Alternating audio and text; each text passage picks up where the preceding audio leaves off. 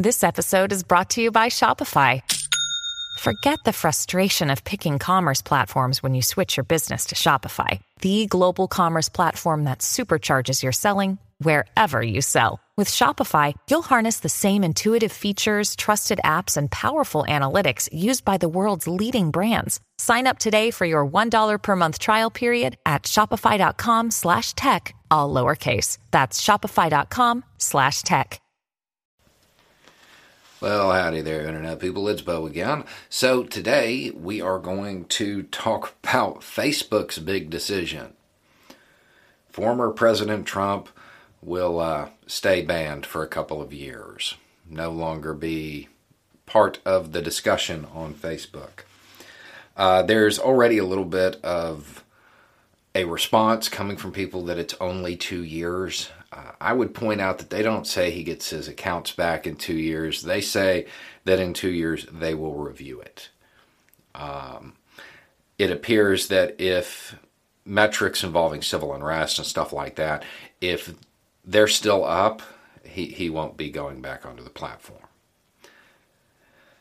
In related news that I think is actually maybe even more interesting, Facebook is no longer going to assume that politicians have newsworthy posts.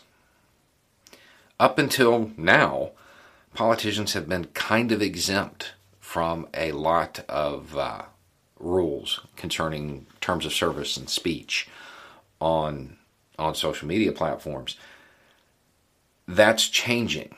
They're no longer going to give them that exemption for being newsworthy automatically. They're going to apply it, and if they apply it, they will put like a notice down below.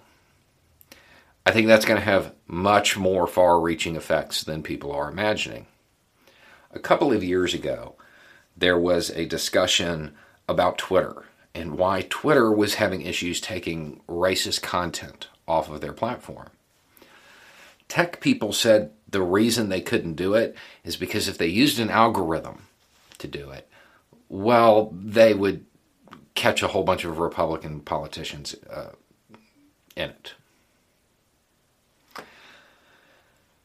If Facebook was to implement that f- sort of uh, process, if they exempted something, it would be labeled.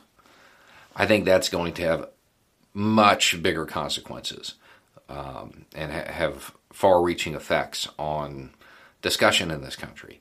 Now, sure, there's a debate to be had about whether or not large social media platforms should have this much power. In the system that exists right now, they do. Um, it is their it's their platform. They can do with it as they wish.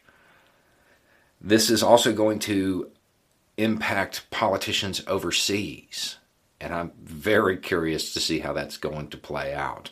My guess is there will be different standards for different regions, and uh, the terms of service will vary greatly. And what is given a newsworthy exemption in, say, the United States, well, it may not get one in China or vice versa.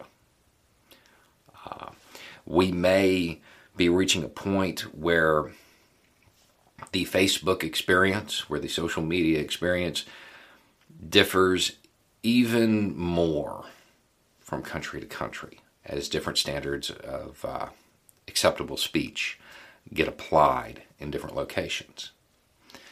I think that's much more interesting than the former guy uh, staying banned for a couple of years.